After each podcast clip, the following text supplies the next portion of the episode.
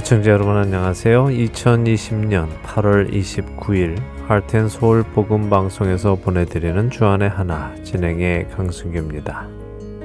지난 한 주도 예수님의 이름으로 인하여 세상으로부터 미움을 받고 박해를 받는 것을 기쁨으로 받아들이신 여러분 되셨으리라 믿습니다.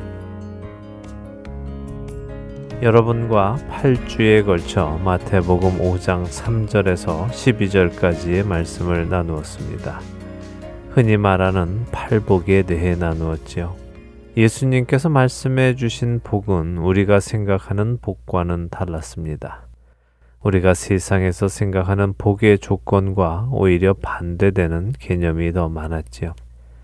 이 세상은 부유하고 늘 기분 좋은 일이 있어야 하고 자신의 원하는 대로 할 수 있는 사람이 복받은 사람, 곧 행복한 사람이라고 말하지만 예수님의 말씀은 오히려 가난하고 애통하고 자신의 생각을 죽이고 주인의 생각대로 하는 사람이 복 있는 사람, 곧 행복한 사람이라고 하십니다.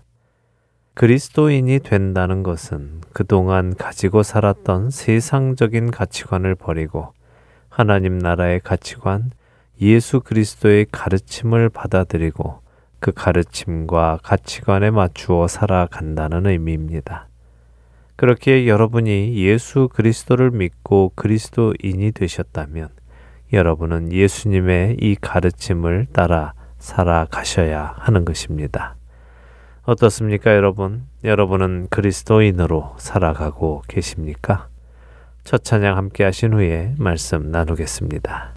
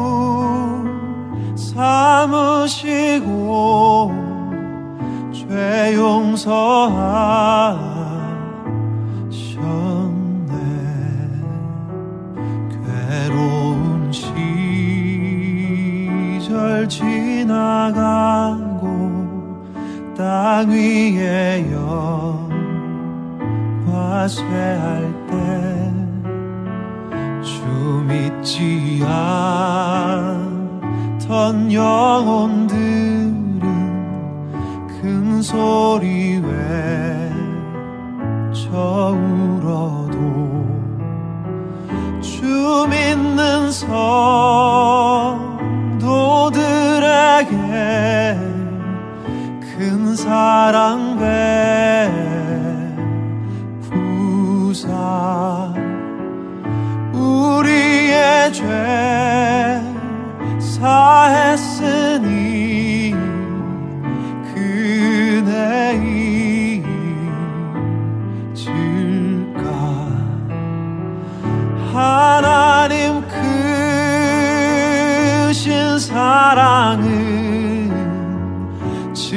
이상 다 못하네. 영원히 변치 않는 사랑 성도여 찬양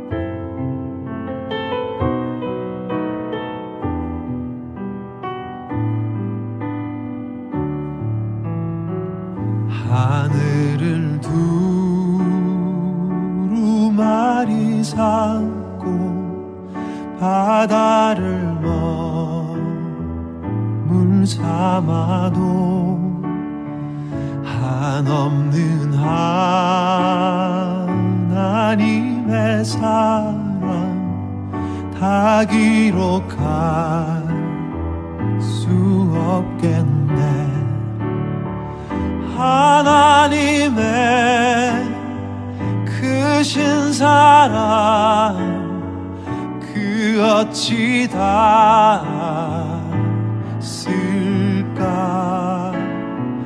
저 하늘 높이 쌓도 채우지 못하네.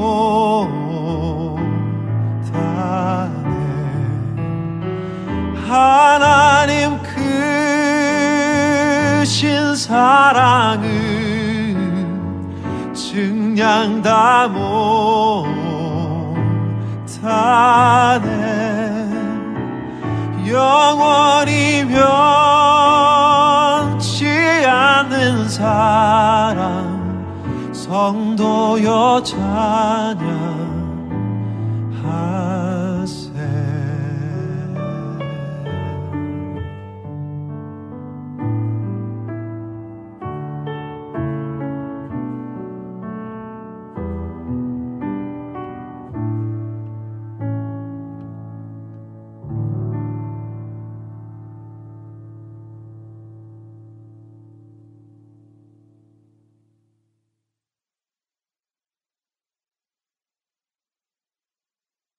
세상의 가치관을 버리고 예수님의 가르치심과 성경의 가치관을 따라 사는 일은 쉬운 일은 아닙니다. 노력한다고 쉽게 되는 일도 아니지요. 많은 분들이 그리스도인으로 살아가는 것이 어렵다고 말씀하기도 하십니다. 맞습니다. 내가 주님의 말씀을 따라 살아가야겠다 하고 결정하고 사는 일은 사실 어렵습니다. 그런데 왜 어려울까요? 주님의 말씀이 우리가 지키기에 너무 어려운 것들을 요구하셔서 그럴까요? 우리 육신에 원하는 것들을 죽이는 것이 어려워서 그럴까요? 그럴 수도 있겠지만 저는 그 근본적인 문제는 사랑이라고 생각합니다. 주님을 사랑하지 않기 때문에 어려운 것이죠. 어쩌면 여러분들은 주님을 사랑하지 않는다니요. 그게 무슨 말입니까? 나는 주님을 사랑합니다. 라고 말씀하실지도 모르겠습니다. 물론 많은 성도분들이 주님을 사랑하십니다. 그것을 부인하는 것은 아닙니다. 그러나 제가 드리려는 말씀은 이것입니다. 우리가 주님의 말씀에 순종하며 살아가지 못하는 이유는 주님의 말씀에 순종하며 살아갈 만큼 주님을 사랑하지 않기 때문이라는 말씀입니다. 주님의 말씀을 따를 만큼 충분히 사랑하지 않는다는 것이죠. 사실 우리는 우리가 사랑하는 것들을 위해 많은 것을 투자합니다. 시간, 물질, 정성, 그리고 마음을 투자하지요. 한번 생각해 보십시오. 여러분이 좋아하는 운동, 음악 감상, 취미, 음식 만들기, 정원 가꾸기, 드라마나 영화 보기, 심지어 맛있는 커피 한 잔을 마시기 위해서도 사람들은 많은 시간과 정성과 물질을 주는 것을 보지 않으십니까? 그러면서도 사람들은 이것을 이상하게 생각하지 않습니다. 오히려 당연하게 생각하지요. 왜냐하면 그것을 좋아하기 때문에 거기에 시간과 정성을 들이는 것이 당연한 것처럼 보입니다. 그렇기에 우리가 주님의 말씀대로 살아가지 않는 이유가 주님을 충분히 사랑하지 않기 때문이라는 말씀에 동의가 되십니까?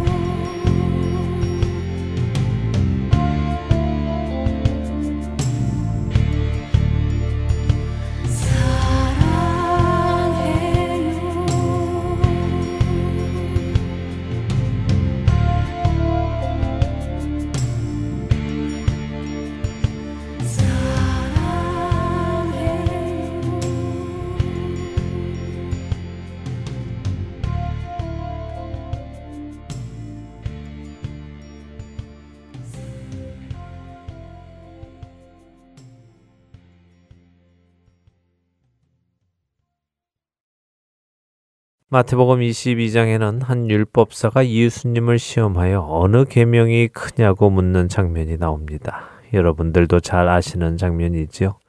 마태복음 22장 35절에서 40절입니다.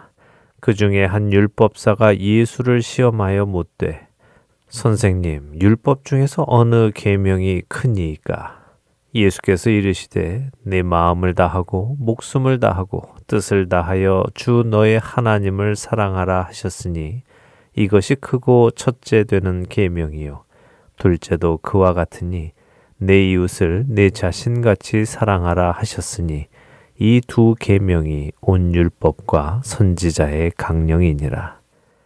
예수님께서 말씀하신 첫째 되는 계명과 둘째 되는 계명은 무엇입니까? 첫째나 둘째나 모두 사랑하는 것입니다.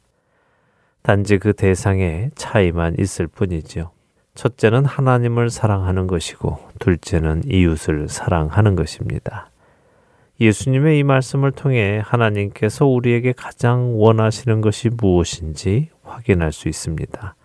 그것은 우리로 그분의 말씀에 순종하는 것도 아니고 우리의 삶을 들여 그분의 영광을 나타내는 것도 아닙니다.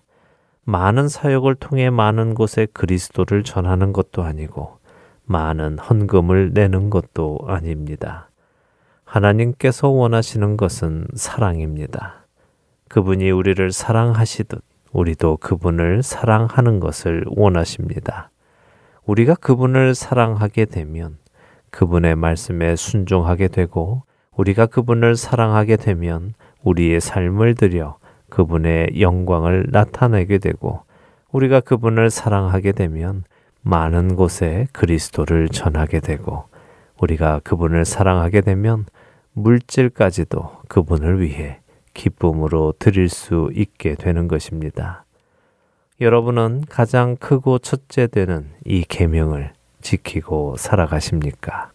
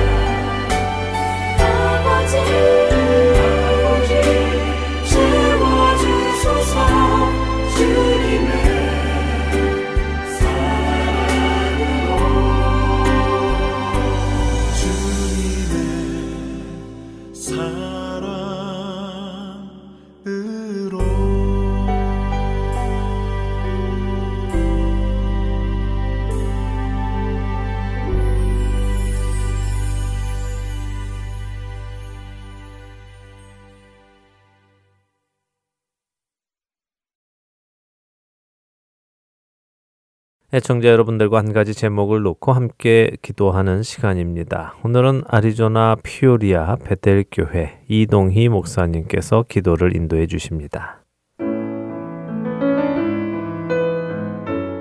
할텐 서울 복음 방송 1분 기도 시간입니다.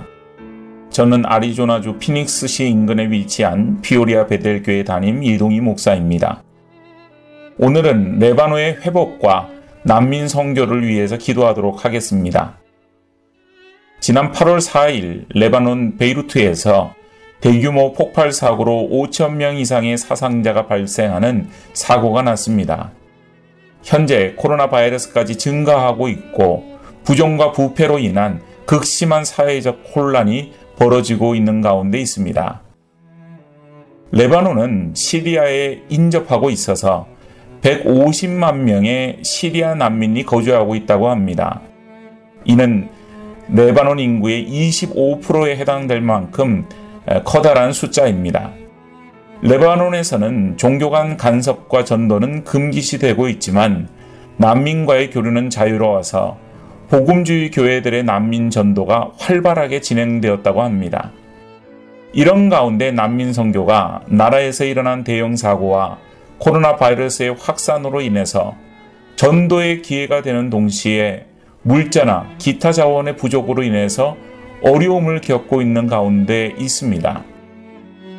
현지 교회들은 장기화될 것으로 보이는 구호와 복구 활동이 원활하게 이루어지기를 그리고 장비, 의료기구, 식량, 생필품 등의 모든 물자들이 원활히 보급될 수 있도록 또한 폭력 시위로 인해서 피해가 발생하지 않고 평화롭게 해결책을 찾을 수 있도록 그리고 난민 선교를 통해서 레바논 동에 가난하고 힘든 이들이 복음을 통해서 구원을 받고 새로운 삶을 살아갈 수 있도록 기도를 요청하는 가운데 있습니다.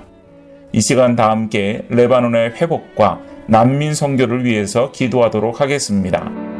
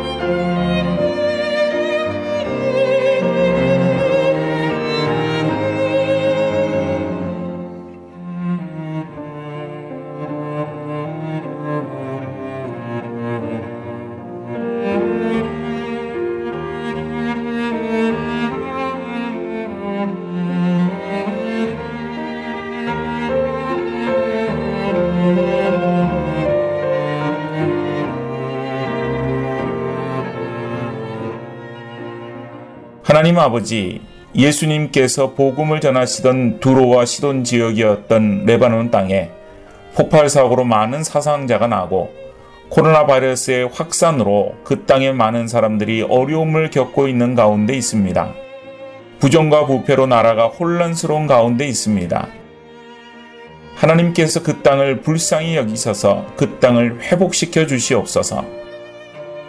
또한 시리아에서 피난 온 많은 난민들을 극률히 여겨 주셔서 나라를 떠나 타국에서 온갖 어려움을 겪고 있는 그들이 복음을 통해서 새 생명을 찾게 하여 주옵소서. 또한 그 일들을 감당하고 있는 많은 현지의 복음주의 교회들에게 은혜를 더하여 주셔서 난민들을 향한 선교를 잘 감당할 수 있게 하시고 필요한 물자도 잘 공급될 수 있도록 하나님 도와주시옵소서. 모든 것 다 주님께 맡겨드리며 예수님의 이름으로 기도드리옵나이다. 아멘.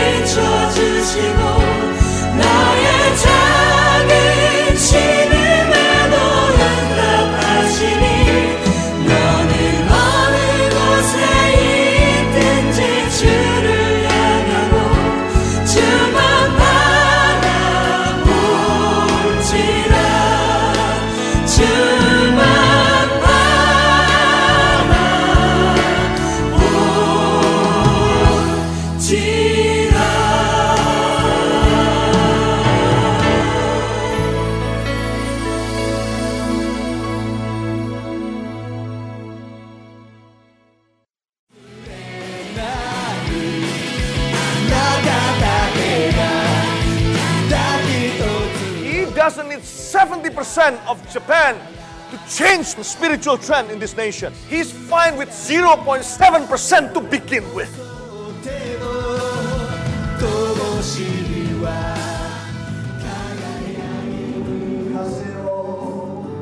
하나님을 향해 부르짖는 일본인들의 간절한 마음이 들리십니까? 크리스천 인구가 1%도 되지 않는 척박한 영적 사막 일본. 그 사막의 땅에도 복음의 씨앗이 뿌려져야 할 것입니다.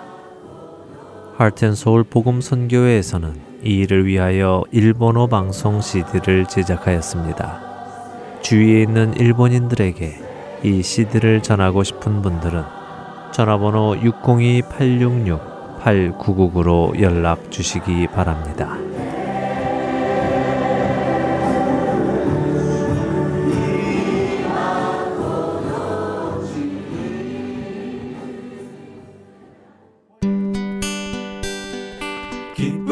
소식 사랑으로 땅끝까지 전하는 아랜소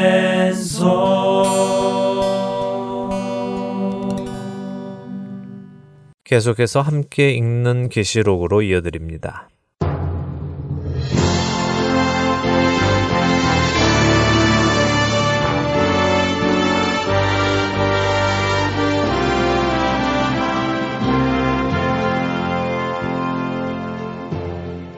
여러분 안녕하세요. 하나님의 구원의 역사가 기록된 요한계시록을 공부하는 시간입니다. 함께 있는 계시록 진행의 김명아입니다. 네, 여러분 안녕하세요. 강순규입니다. 드디어 나팔이 불려지기 시작했어요. 그렇습니다. 일곱 나팔을 가진 천사들이 나와서 다섯 번째 나팔을 부는 것까지 우리가 살펴보았습니다. 나팔과 또 나팔절에 대해 충분히 설명을 들은 후에 요한계시록 8장의 나팔 부는 장면을 읽으니까요. 네. 예전처럼 그저 무섭다 하는 생각만 드는 것이 아니라 아, 이렇게 환난과 재난을 통해서 하나님께서는 여전히 사람들이 깨닫고 돌이켜 회개하고 그래서 구원에 이르기를 원하시는구나 하는 생각이 들더라고요. 네, 참 다행이네요. 사실 그것이 하나님께서 우리에게 원하시는 것이라고 생각합니다. 창세기 시작부터 요한계시록까지의 내용을 쉽게 정리하면요. 하나님을 거부하는 세상은 반드시 멸망할 것이다. 그러나 누구든지 그 세상의 멸망에서 벗어나고 싶다면 예수 그리스도께로 나와라. 하나님께서 예수 그리스도를 통하여 누구든지 여호와의 이름을 부르는 자는 구원을 얻게 하신다 하는 이야기라고 할 수 있을 것입니다. 네, 늦기 전에 깨닫고 돌이켜라 하시죠. 그렇죠. 늦기 전에 아직 기회가 있을 때 깨닫고 돌이켜라. 구원받을 만한 때에 구원으로 나오라 하십니다. 자, 지난 시간 네 번째 나팔까지 부러지니까 세상 3분의 1의 큰 재난이 닥쳤습니다. 네, 땅만이 아니라 바다와 강과 하늘 3분의 1의 큰 재난이 닥쳤어요. 맞습니다. 온 세상에 3분의 1의 큰 재난이 닥쳤습니다. 그런데도 세명중한 명에게 재난이 닥치는 큰 어려움을 겪었죠. 그런데 독수리가 날아가면서 앞으로도 화가 세번더 있을 것을 경고하고 날아갑니다. 지금까지보다 훨씬 더 어려운 환난이 닥칠 것을 경고한 것이죠. 그리고 우리는 요한계시록 9장으로 가서 세 가지 화 중에 첫 번째 화, 곧 다섯 번째 나팔을 부는 장면을 읽었습니다. 다섯 번째 나팔이 불리니까 하늘에서 땅에 떨어진 별, 곧 타락한 천사가 무적행의 열쇠를 받아 무적행을 열었다는 데까지 설명해 주셨어요. 네.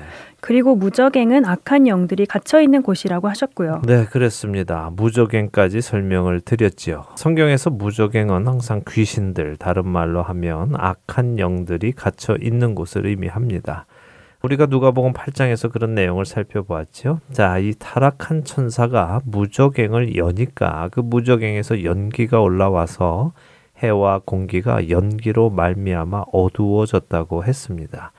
자, 지금 계속해서 재난이 올 때마다 세상이 어두워져 가고 있는 것이 보이십니까? 네. 먼저는 여섯 번째 인을 떼었을 때 해가 검은 털로 짠 상복 같이 검어졌습니다.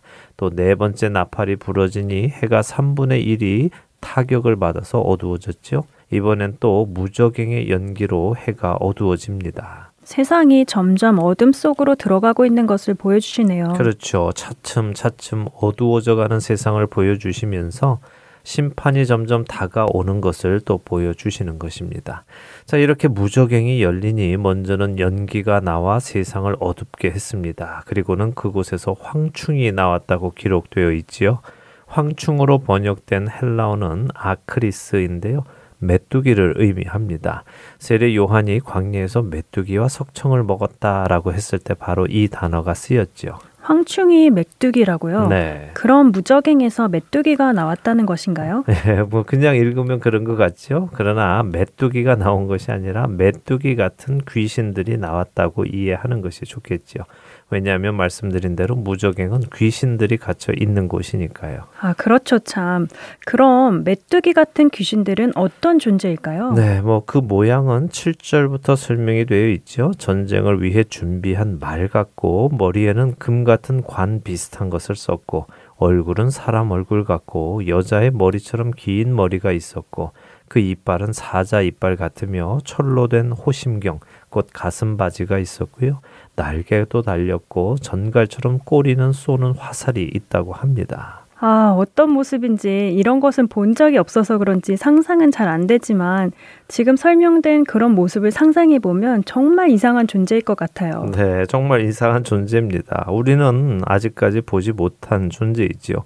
말 그대로 귀신 같은 존재, 악한 존재들입니다. 이 존재가 메뚜기 같다, 전갈 같다 하는 표현은 전혀 이상한 것은 아닙니다. 그 특징이 그렇다는 것이니까요. 우리가 계시록 4장에서도 하나님 앞에 있는 천사의 모습이 사자 같기도 했고 송아지 같기도 했고 또 사람 같기도 했고 독수리 같기도 했던 것을 보지 않았습니까?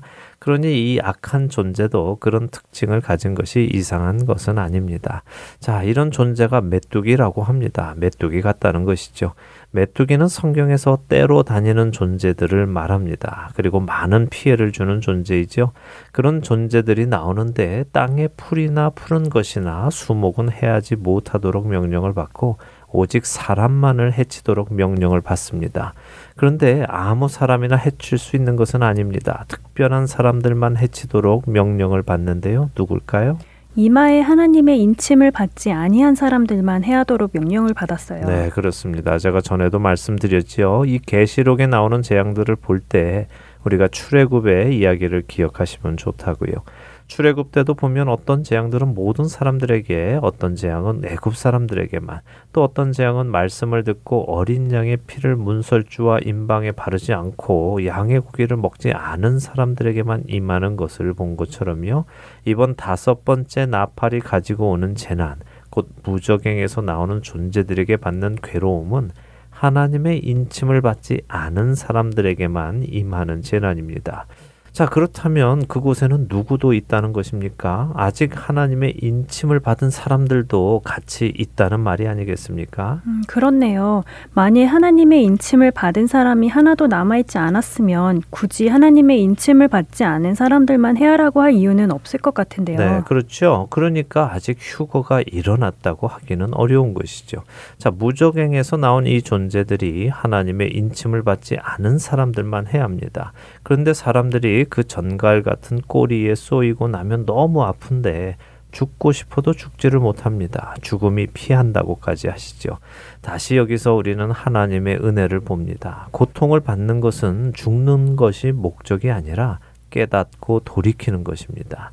이런 일이 다섯 달 동안 일어난다고 하십니다. 이 다섯 달 동안 믿지 않는 사람들은 믿는 사람들에게는 없는 고통을 자신들만 받는 것을 깨닫게 되겠죠. 어, 저 사람은 왜 안 아프지? 생각하고 물을 것 아닙니까? 그러면 그들이 우리는 예수님을 믿습니다. 우리는 하나님의 자녀예요. 라고 답을 하겠지요. 이러면서 복음은 또 전해질 것입니다. 음, 그렇겠네요. 네. 자, 여기 이 무적행에서 나온 존재들, 이 악한 귀신들에게 왕이 있는데 무적행의 사자라고 합니다. 사자는 천사를 뜻하지요. 여기서는 타락한 천사로 보는 것이 옳습니다. 그의 이름이 히브리어로는 아바돈, 헬라어로는 아볼론이라고 합니다. 이 의미는 파괴 혹은 파괴자라는 뜻인데요. 이렇게 세 개의 화 중에 첫 번째 화가 지나갑니다. 정리해 보면 무엇입니까? 무적행에서 나온 존재들이 하나님의 백성이 아닌 사람들만 다섯 달 동안 괴롭히는 것입니다. 그러나 그들은 괴로움 속에서 죽는 것이 아니라 괴로움 속에서 깨달아야 하는 것입니다. 자, 이제 세 번째 화 중에 두 번째 화, 여섯 번째 나팔에 관한 이야기를 보도록 하겠습니다. 요한계시록 9장 13절에서 21절 읽겠습니다. 네, 요한계시록 9장 13절에서 21절 함께 읽겠습니다. 여섯째 천사가 나팔을 불매 내가 들으니 하나님 앞 금재단 네 뿔에서 한 음성이 나서 나팔 가진 여섯째 천사에게 말하기를 큰 강 유브라데에 결박한 네 천사를 놓아주라 하매 네 천사가 놓였으니 그들은 그년 월일 시에 이르러 사람 3분의 1을 죽이기로 준비된 자들이더라. 마병대의 수는 2만 만이니 내가 그들의 수를 들었노라. 이 같은 환상 가운데 그 말들과 그 위에 탄 자들을 보니 불빛과 자줏빛과 유황빛 호심경이 있고 또 말들의 머리는 사자머리 같고 그 입에서는 불과 연기와 유황이 나오더라. 이 세 재앙 곧 자기들의 입에서 나오는 불과 연기와 유황으로 말미암아 사람 3분의 1이 죽임을 당하니라. 이 말들의 힘은 입과 꼬리에 있으니 꼬리는 뱀 같고 또 꼬리에 머리가 있어 이것으로 해하더라. 이 재앙에 죽지 않고 남은 사람들은 손으로 행한 일을 회개하지 아니하고 오히려 여러 귀신과 또는 보거나 듣거나 다니거나 하지 못하는 금, 은, 동과 목석의 우상에게 절하고 또 그 살인과 복술과 음행과 도둑질을 회개하지 아니하더라. 네, 자 여섯 번째 나팔과 함께 일어나는 두 번째 화. 이번 역시 천사가 그 화를 가지고 옵니다. 그러나 이들 역시 좋은 천사는 아니라고 보입니다. 왜냐하면 이들이 유브라데 강에 결박되어 있다고 표현하고 있기 때문이죠. 좋은 천사가 결박되어 있지는 않겠지요.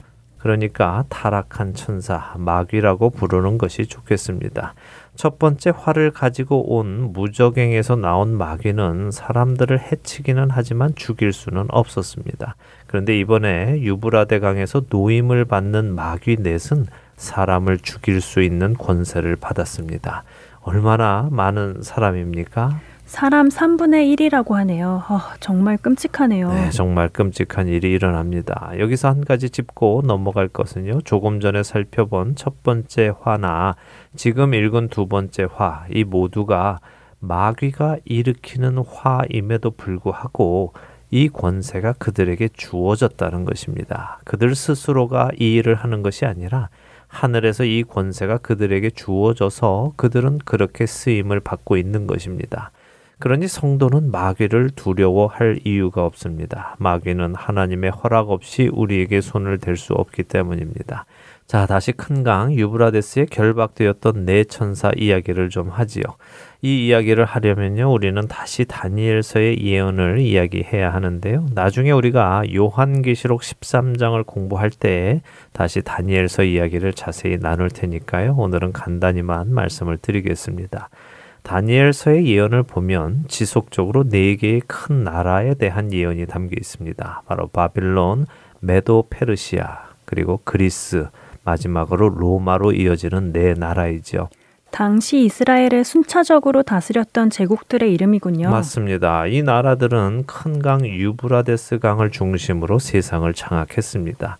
이 각 나라를 맡고 있는 악한 영이 있음을 우리는 다니엘서 10장에서 추측해 볼 수 있는데요. 다니엘이 큰 전쟁에 대한 환상을 보고 슬퍼하며 21일간 기도를 했습니다. 근데 21일째 되던 날 빛이 나는 한 인물이 다니엘에게 나타나지요. 다니엘은 그를 보고 힘이 빠졌고 그의 음성을 듣자 의식을 잃었습니다. 그러자 그가 다니엘을 어루만지면서 일으키고는 하나님께서 다니엘에게 깨달음을 주도록 보내셨다고 소개를 합니다. 근데 다니엘이 기도하던 첫날에 하나님께서 자신을 보내셨는데 바사 왕국의 군주가 자신을 21일 동안 막아서 이제야 왔다고 하지요. 여기서 보냄을 받은 존재는 천사입니다. 또한 바사 왕국의 군주로 표현된 존재는 악령이지요. 왜냐하면 천사장 미가엘이 그 바사 왕국의 군주와 싸웠다고 표현되기 때문입니다. 자, 우리가 전에도 다니엘의 예언을 나누면서 71회에 대한 이야기를 나누었습니다. 70 곱하기 7년, 곧 490년 중 69일에 483년은 이미 사용이 되었고 마지막 남은 한 일에 곧 7년은 이방인의 충만한 숫자가 다 찬 다음에 다시 시작이 될 것이라고 말씀을 드렸지요. 그 기간 동안 유브라데스 강 주변의 나라를 다스리던 이 악한 영들도 결박당하여 일을 하지 못하고 있던 것입니다.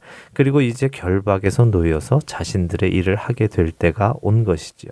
예언된 마지막 때로 가고 있는 것이군요. 그렇습니다. 그래서 이들은 정해진 그 년, 월, 시에 사람 3분의 1을 죽이도록 준비된 자라고 하는 것입니다.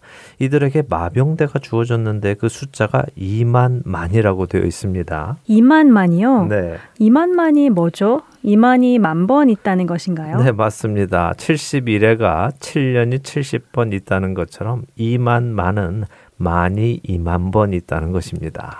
어, 그러면 2만 곱하기 만이면 2억이네요. 네. 와, 마병대가 2억이나 된다고요? 상상할 수 없는 숫자인데요. 그렇죠. 상상할 수 없을 정도로 많은 숫자이지요. 하지만 세상 인구의 3분의 1을 죽이려면 이 정도의 숫자가 많은 것은 또 아닙니다. 사실 중국이 지금 세계에서 가장 인구가 많잖아요. 약 14억 명 정도 된다고 합니다. 전 세계 인구가 78억 명인데 14억 명이면 약 17% 정도 되겠죠. 이렇게 인구가 많은 중국이요. 1970년대에 군인 숫자가 2억 명이었다고 합니다. 중국 군인이 2억 명이요? 네. 어, 그러면 여기 요한계시록 마병대 숫자와 같네요. 이게 정말 가능한 숫자군요. 네, 가능한 숫자입니다. 그러나 한 가지 기억할 것은 여기 나오는 마병대는 사람을 의미하지는 않습니다. 악령이 거느리는 마병대이죠. 이 마병대의 모습이 입에서 불과 연기와 유황이 나온다고 하지 않습니까? 또한 말들의 입과 꼬리에 힘이 있는데 꼬리는 뱀 같고 거기에 머리가 있어서 이것으로 사람을 해한다고 합니다. 그러니까 사람이 타고 다니는 말이라고 보기는 어렵겠죠. 아, 그렇네요. 하지만 쉽게 상상은 안 되네요. 맞습니다. 쉽게 상상은 안 됩니다. 역시 우리는 본 적이 없으니까요. 이 마지막 때에 나오는 많은 존재들은 우리가 전에는 한 번도 보지 못한 것이 많다고 말씀드렸죠. 그래서 잘 머리에 그림이 그려지지 않습니다. 하지만 그날에 그것들을 보는 사람들은 이해가 가겠죠. 자, 지금 여기 기록된 두 번째 화, 이 화의 모습은 구약 성경 요엘 선지자의 예언에 나온 예언과 닮아 있습니다. 잠시 살펴볼까요? 요엘서 2장 1절에서 11절을 읽어보지요. 제가 먼저 읽겠습니다. 시온에서 나팔을 불며 나의 거룩한 산에서 경고의 소리를 질러 이 땅 주민들로 다 떨게 할지니 이는 여호와의 날이 이르게 됨이니라.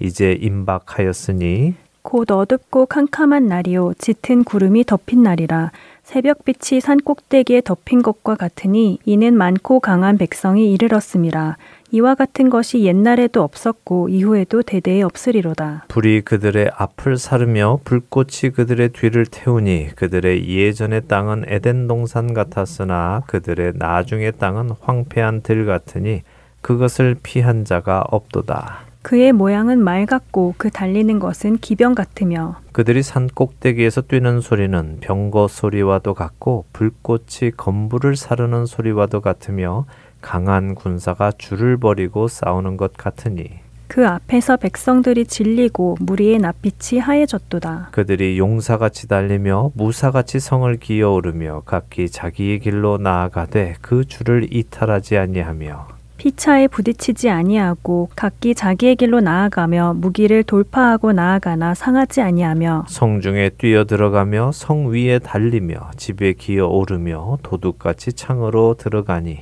그 앞에서 땅이 진동하며 하늘이 떨며 해와 달이 캄캄하며 별들이 빛을 거두도다. 여호와께서 그의 군대 앞에서 소리를 지르시고 그의 진영은 심히 크고 그의 명령을 행하는 자는 강하니 여호와의 날이 크고 심히 두렵도다. 당할 자가 누구이랴. 어, 정말 요한계시록을 그대로 옮겨놓은 것 같네요. 네, 그렇죠.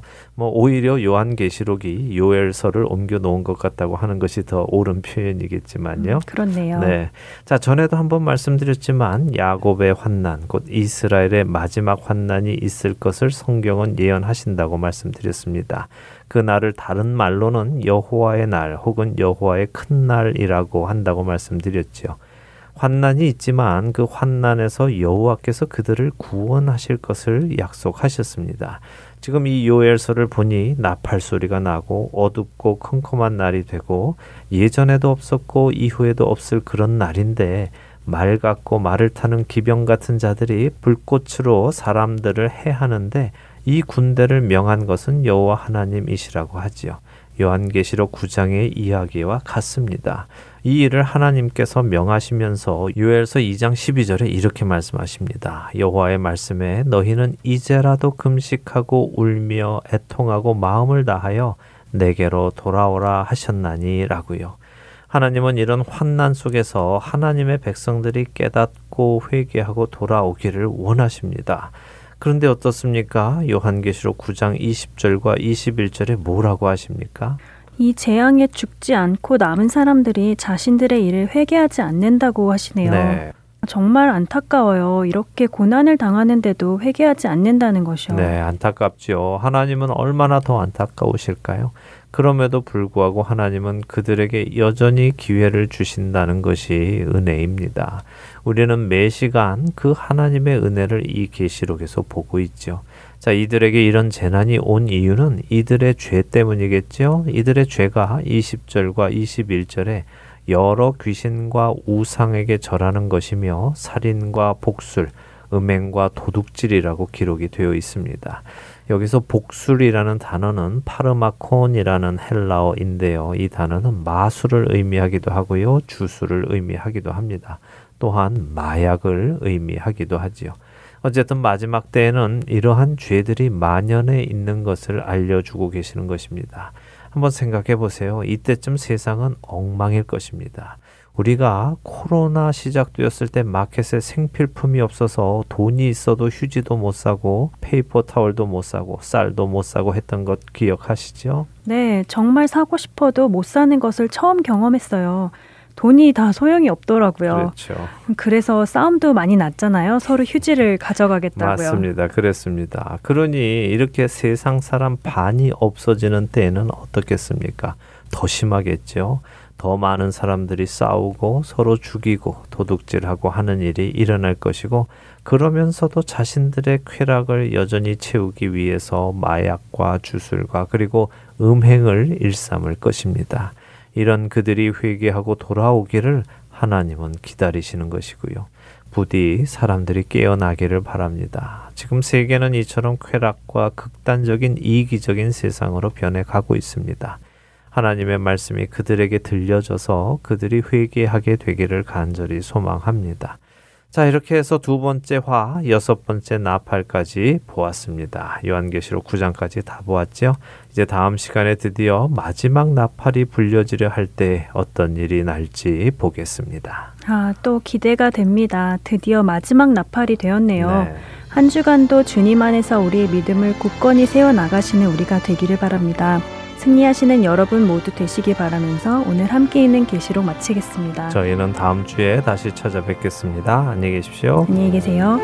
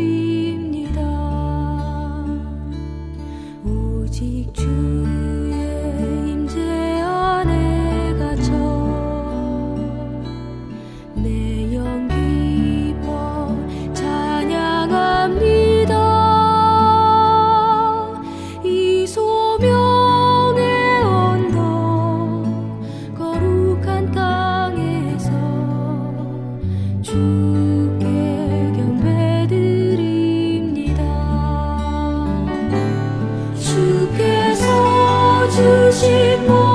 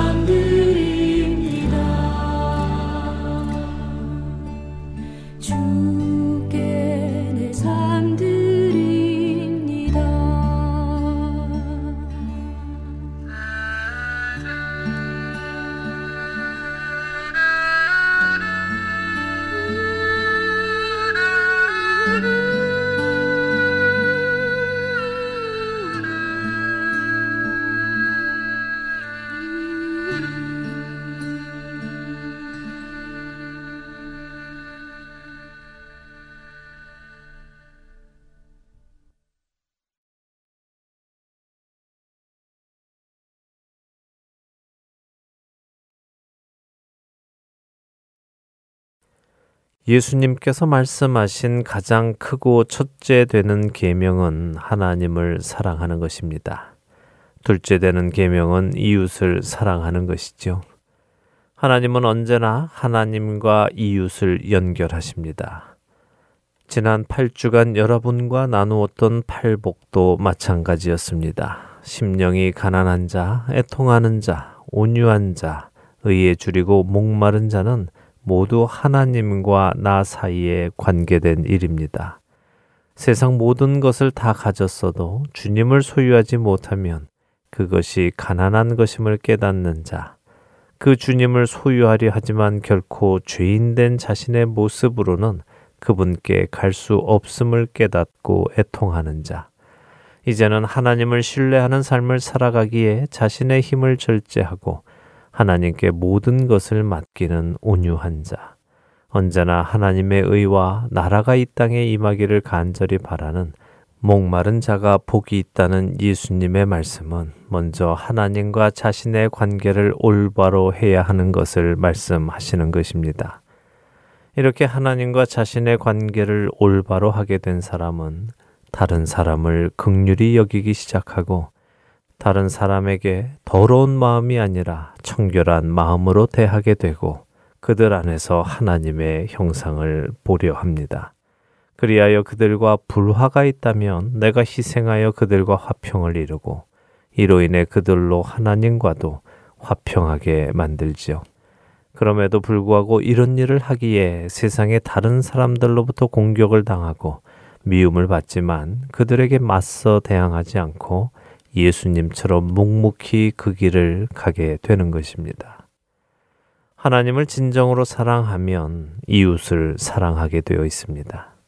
이웃 안에 하나님의 형상이 보이기 때문입니다. 그 이웃이 하나님의 형상으로 지음 받았기 때문입니다. 사랑하는 할텐 서울 복음 방송의 청자 여러분, 여러분은 하나님을 사랑하십니까? 그렇다면 하나님을 향한 여러분의 사랑은 이웃을 향한 사랑으로 나타나야만 합니다. 그것이 성경이 말씀하시는 법칙이기 때문입니다. 우리 각자의 삶을 돌아볼 수 있기 바랍니다. 나는 정말 주님을 사랑하는가? 그 말씀에 순종하기를 기뻐할 만큼 사랑하고 있는가?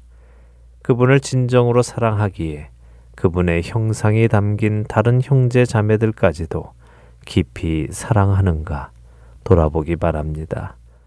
예수님께서는 여덟 개의 복이 있는 사람을 설명하시고는 바로 이어서 이렇게 말씀하십니다. 마태복음 5장 13절에서 16절의 말씀입니다. 너희는 세상의 소금이니 소금이 만일 그 맛을 잃으면 무엇으로 짜게 하리요? 후에는 아무 쓸데없어 다만 밖에 버려져 사람에게 밟힐 뿐이니라. 너희는 세상의 빛이라 산 위에 있는 동네가 숨겨지지 못할 것이요. 사람이 등불을 켜서 말 아래에 두지 아니하고 등경 위에 두나니 이러므로 집안 모든 사람에게 비치느니라. 이같이 너희 빛이 사람 앞에 비치게 하여 그들로 너희 착한 행실을 보고 하늘에 계신 너희 아버지께 영광을 돌리게 하라. 주님을 사랑하는 사람, 주님 안에서 복을 얻은 사람은 세상에서 소금과 빛으로 살아갑니다. 세상에 하나님 나라의 맛을 내고 하나님 나라의 빛을 비추며 살아갑니다. 이런 사람은 숨겨지지 않는다고 하십니다. 등불을 켜는 이유는 숨기려 함이 아니라 집안 모든 사람에게 볼 수 있게 하기 위함이기 때문입니다. 우리가 주님을 참으로 사랑하면 우리 주님은 그런 우리를 통하여 주님 자신을 나타내시고 이로 인하여 영광을 받으실 것입니다. 주님께 영광 돌리고 싶은 삶을 살고 싶으십니까? 그렇다면 주님을 사랑하십시오. 그리고 그 사랑으로 이웃을 사랑하십시오. 그리하면 주님께서 영광을 받으실 것입니다. 한 주간도 마음을 다해 주님을 사랑하고 그 이웃을 사랑함으로 하나님의 영광을 나타내시는 저와 애청자 여러분이 되시기를 간절히 소망하며 오늘 주안의 하나 여기에서 마치도록 하겠습니다. 함께 해주신 여러분들께 감사드리고요. 저는 다음 주 이 시간 다시 찾아뵙겠습니다. 지금까지 구성과 진행의 강순기였습니다. 애청자 여러분, 안녕히 계십시오.